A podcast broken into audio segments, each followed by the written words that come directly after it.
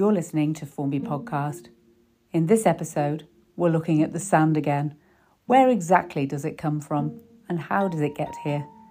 We look at sand winning, newts, sand lizards. Dr. Phil Smith is our expert today. Yeah, I'm Phil Smith, and um, I then did a degree at University College London in zoology. Uh, went on to uh, a year on the conservation course at UCL, which was really inspirational, um, and then did a PhD at uh, Monkswood in Huntingdonshire. It's now in Cambridgeshire. And um, went up to Grange Sands to do a po- postdoctoral uh, then joined what was then Liverpool Polytechnic uh, as a lecturer and worked there for a quarter of a century.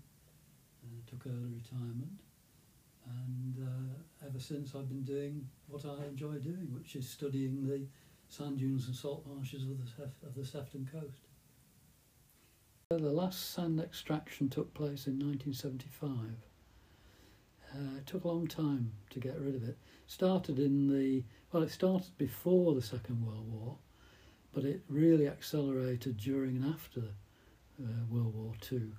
Um, in fact, some of it was used to fill sandbags in uh, Liverpool, and the one of the landowners was very upset about that. He tried to get it stopped. That they were filling the sandbags? yeah, yeah. The landowner wanted to stop them filling Yes, the sandbags yes. to protect the people in Liverpool. Because it was his sand. And is it It's well sand? documented.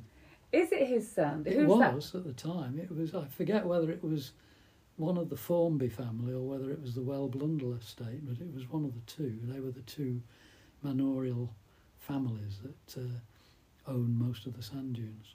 And so the sand winning was during the war. It started Yeah. during the Second World War. It then. started before the Second World War, but it it was very much uh, increased immediately after Second World War when companies like Rainford's were taking very large quantities. I mean, took, we're talking hundreds of thousands of tons, um, and you can always you can see the results of that from old aerial photographs and also the maps. Um, you know, got ordnance survey maps going back many years.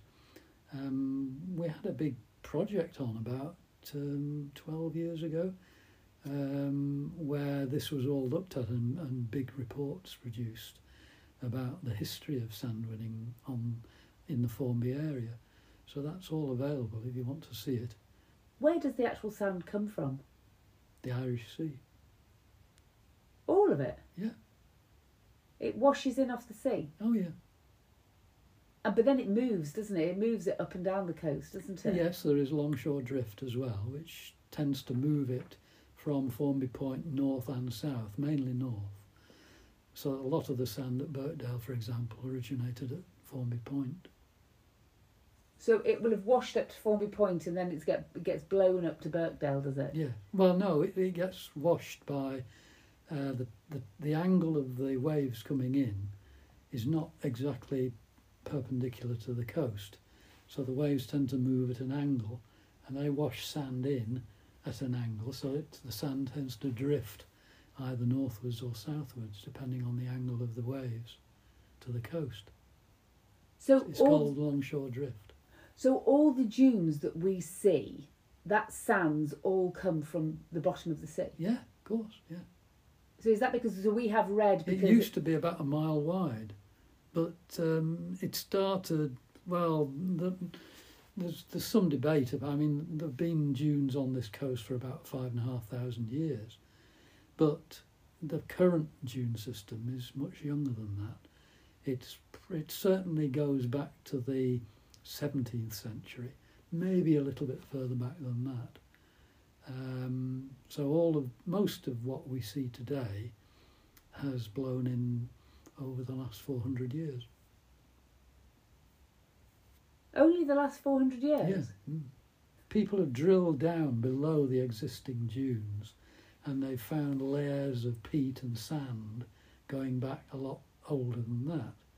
I mean, the peat, for example, is up to 5,000 years old and then you've got sand below that, um, which is I think about six thousand years old, and that was probably a dune system in the distant past. Uh, So there was dunes, then the whole lot went underwater, then there was dunes again, yeah, and then there was. A, there's, there's another line of evidence as well, which is the plants and animals that occur here now and that couldn't survive inland. So they could only have survived since the Ice Age if there'd been sand in the form of either dunes or heathland here for the last 9,000 plus years. So the natterjack toad, for example, and the sand lizard we pretty much know got here nine and a half thousand years ago, just after the the end of the ice age, when thing when things were warming up very rapidly, and you, the English Channel didn't exist, so they were able to come in across what is now the Channel, uh, which only got flooded about uh, four and a half thousand years ago. so the sand lizards, because we do have sand lizards hopping Yeah, around yeah, in yeah, Formby, don't we? Because I mean, I know we've got those in the garden. No, you haven't. They're common lizards. They're common lizards, are they? Oh yes. Sand lizards only occur in the dunes. Are they like a gecko? No. It's a, so there's sand lizards. What's the difference between a sand lizard and a common lizard? Um, sand lizards are bigger. Adults are much bigger. The males are bright green, which you don't get in common lizard. Uh, the females are more spotty, but you, you can always, yeah, I mean, if you know what you're looking at, you can tell the difference. I can send you pictures of them. Definitely. and where do you see those then? Right the way down. They're very, very localised now. They're very hard to find, and there's only a handful of people who can find them. I, I never see them, and I'm out all the time. But uh, the, we've got a small group of people who, who monitor them and who are able to find them. Uh, they're very clever. And the but the common lizard, it's a common lizard then. uh, They're tiny. Yeah, they're about three inches long, Yeah. three to four. Uh, sand lizards six to seven. They're really quite big. Oh right, much bigger, isn't Yeah, it? yeah. Do we have snakes in No, no, we don't. No. Somebody at the golf club saw a snake. There are there have been records of snakes that have been released from pets as pets, you know. But uh, the last authenticated snake records for the Sefton Coast were in the 18th century, and they were probably adders.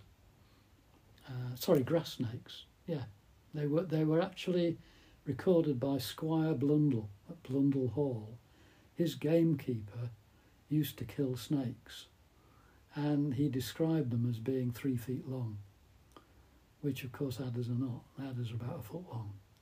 Uh, so they must have been grass snakes, but we don't have grass snakes now, and we haven't had them for centuries. Because it's not hot enough.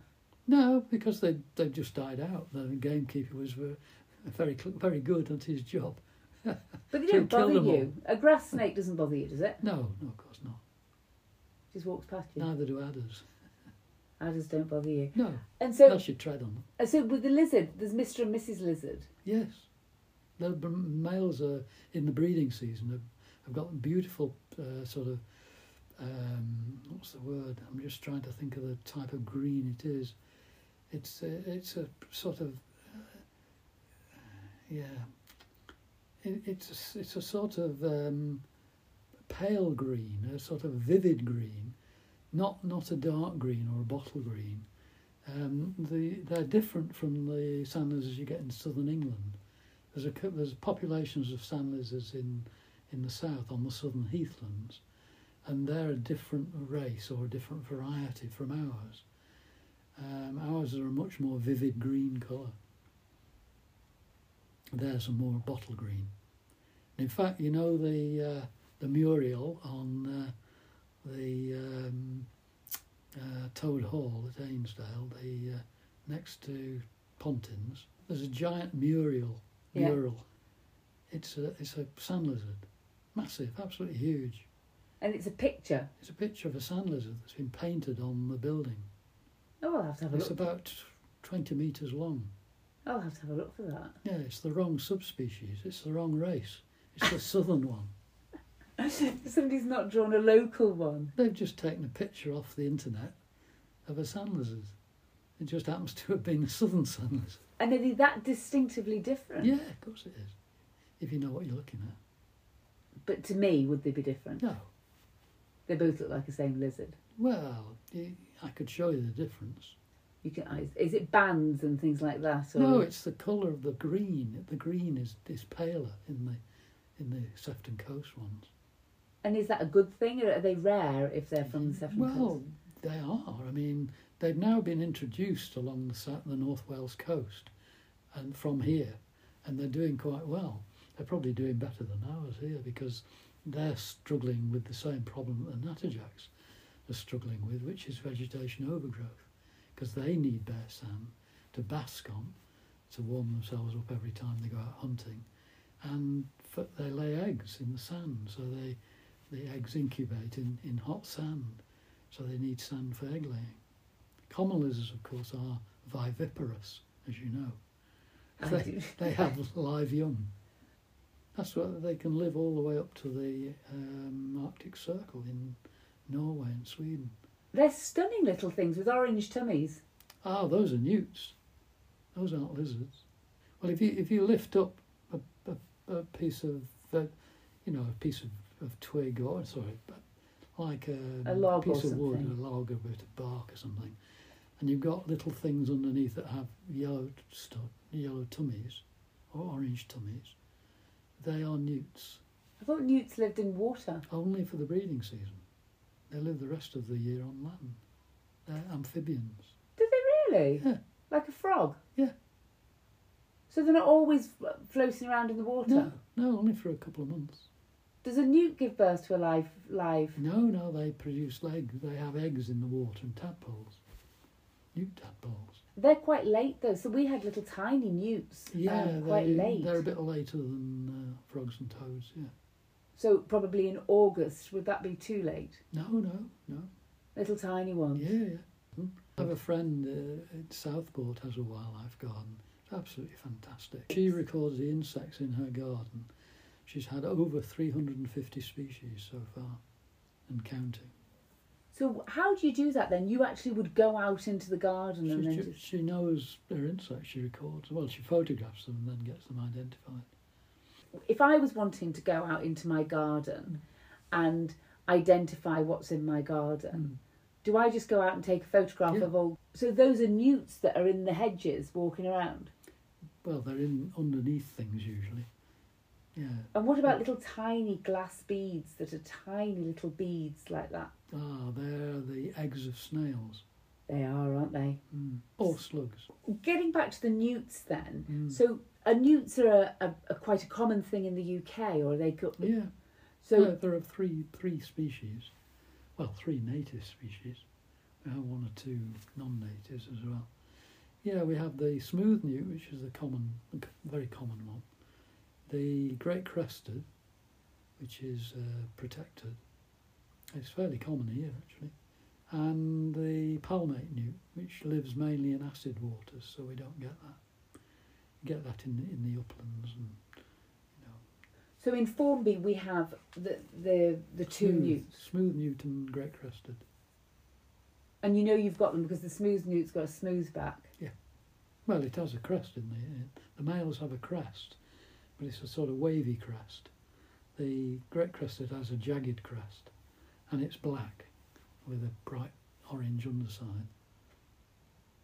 And is it the orange underside that makes them? That's the distinguishing factor between them, or is it the crested? The, It's the, the crest, really, yeah. So the great crest is much bigger, it's about twice the size. Um, but only the male has the crest. The female doesn't have a crest. But it's black, so it, it's very different. because what colour is the other one? Sort of browny, mottled.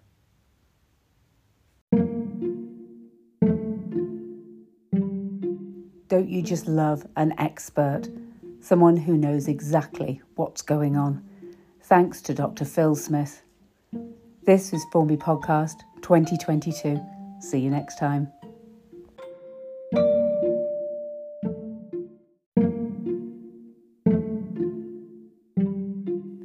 Formby Podcast is an independent production. It comes to you free. If you'd like us to tell your story, or you know of a story, contact us at formbypodcast at gmail.com. See you next time.